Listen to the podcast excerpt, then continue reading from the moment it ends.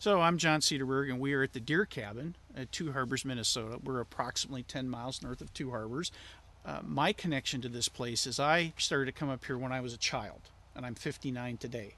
I've grown up with this place, if you will. This was a place that my grandfather and father took me to as a child, you know, like seven or eight years old. Probably was the first time I was up here. I've got a lot of different memories of time spent up here, all good times. I don't know how old I was. I was pro- I might have been six or seven. We came up here in the winter. It was probably early January. My grandfather and my dad and myself, when the snow was deep up here, um, they would come up and feed the deer in the winter. They would bring they'd bring up bales of alfalfa from the city. We'd haul they'd haul it in on a sled and put it out in the feeder out there. That sled you found in the woodshed, I remember riding in that sled because I was hauled in on that sled to come in here because I couldn't walk on snowshoes on four feet of snow. Someone had to pull me in on a sled. When my grandfather got older, he lived till he was 98. Okay, he still walked out in the woods with me when he was 90 and you say, "Oh yeah, over there was this, and over there was that, and over there was that." He had been hunting here since around the Depression. He knew it like the back of his hand. You know, he didn't need a trail, he didn't need a compass, he didn't need a GPS. He could look at the terrain and go, "Oh, I know where I am." I thought that was amazing, just amazing. I got to spend a lot of quality time up here with my grandfather because he and I were always paired, and we would be going out walking in the woods. I would probably say that all my outdoor skills, whatever, however big or small that set is, I learned here. I learned how to blaze trails. Uh, I learned how to uh, navigate without having to constantly have a compass. I learned to split wood here. This is the first place I ever had to go use an outhouse. Okay? Having always had a toilet in the house, come up here, we got to go to the outhouse you know, if I wanted to pee, you go outside and pee in the woods. You know, that was different than being at home too. Um, I learned how to do uh, carpentry with logs. What I'm talking about is building a deer stand. It would be a pain in the ass to haul two by fours and all, and a lot of that stuff out. You, you go out and you find the right right size tree and you cut it into sections and then you nail it up. You find a, a stand of trees, three that are close together, and you build a, a, platform up there and then you build a ladder out of trees okay because that's what we had up here for the most part at least in the early days um, so so as i got older and and these guys weren't up here i i, I really felt because i had such a, a sentimental connection to this place that I I went out and said, "Well, I don't want to lose these trails. I like them. I had them as a kid. I had the sentimental connection." So I spent days and days reconstru- finding and reconstructing the trails. Part of my childhood is here, part of my life is here, and for the back trail to not be there anymore, for this cabin not to be there anymore, it reminds me that time is passing for me, and that um, things aren't forever, and it's and and as time has gone by, and watching the cabin deteriorate, watching having to go and re, re, recover the trails, it's reminded me a little bit about my mortality and about uh, how I need to make sure I prioritize the things in my life that are important.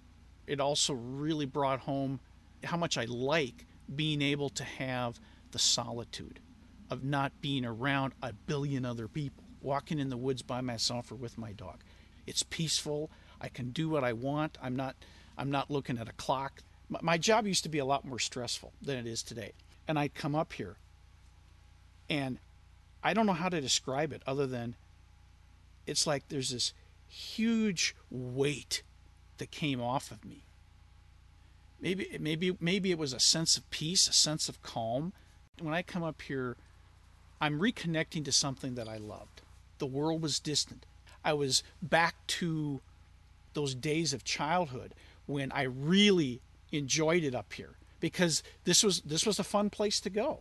Okay, I had my grandfather, my brother, my dad, and then Axel would come up every once in a while in the evenings. Um, so I got to interact with old Swedes and and younger people and, and all out in the woods.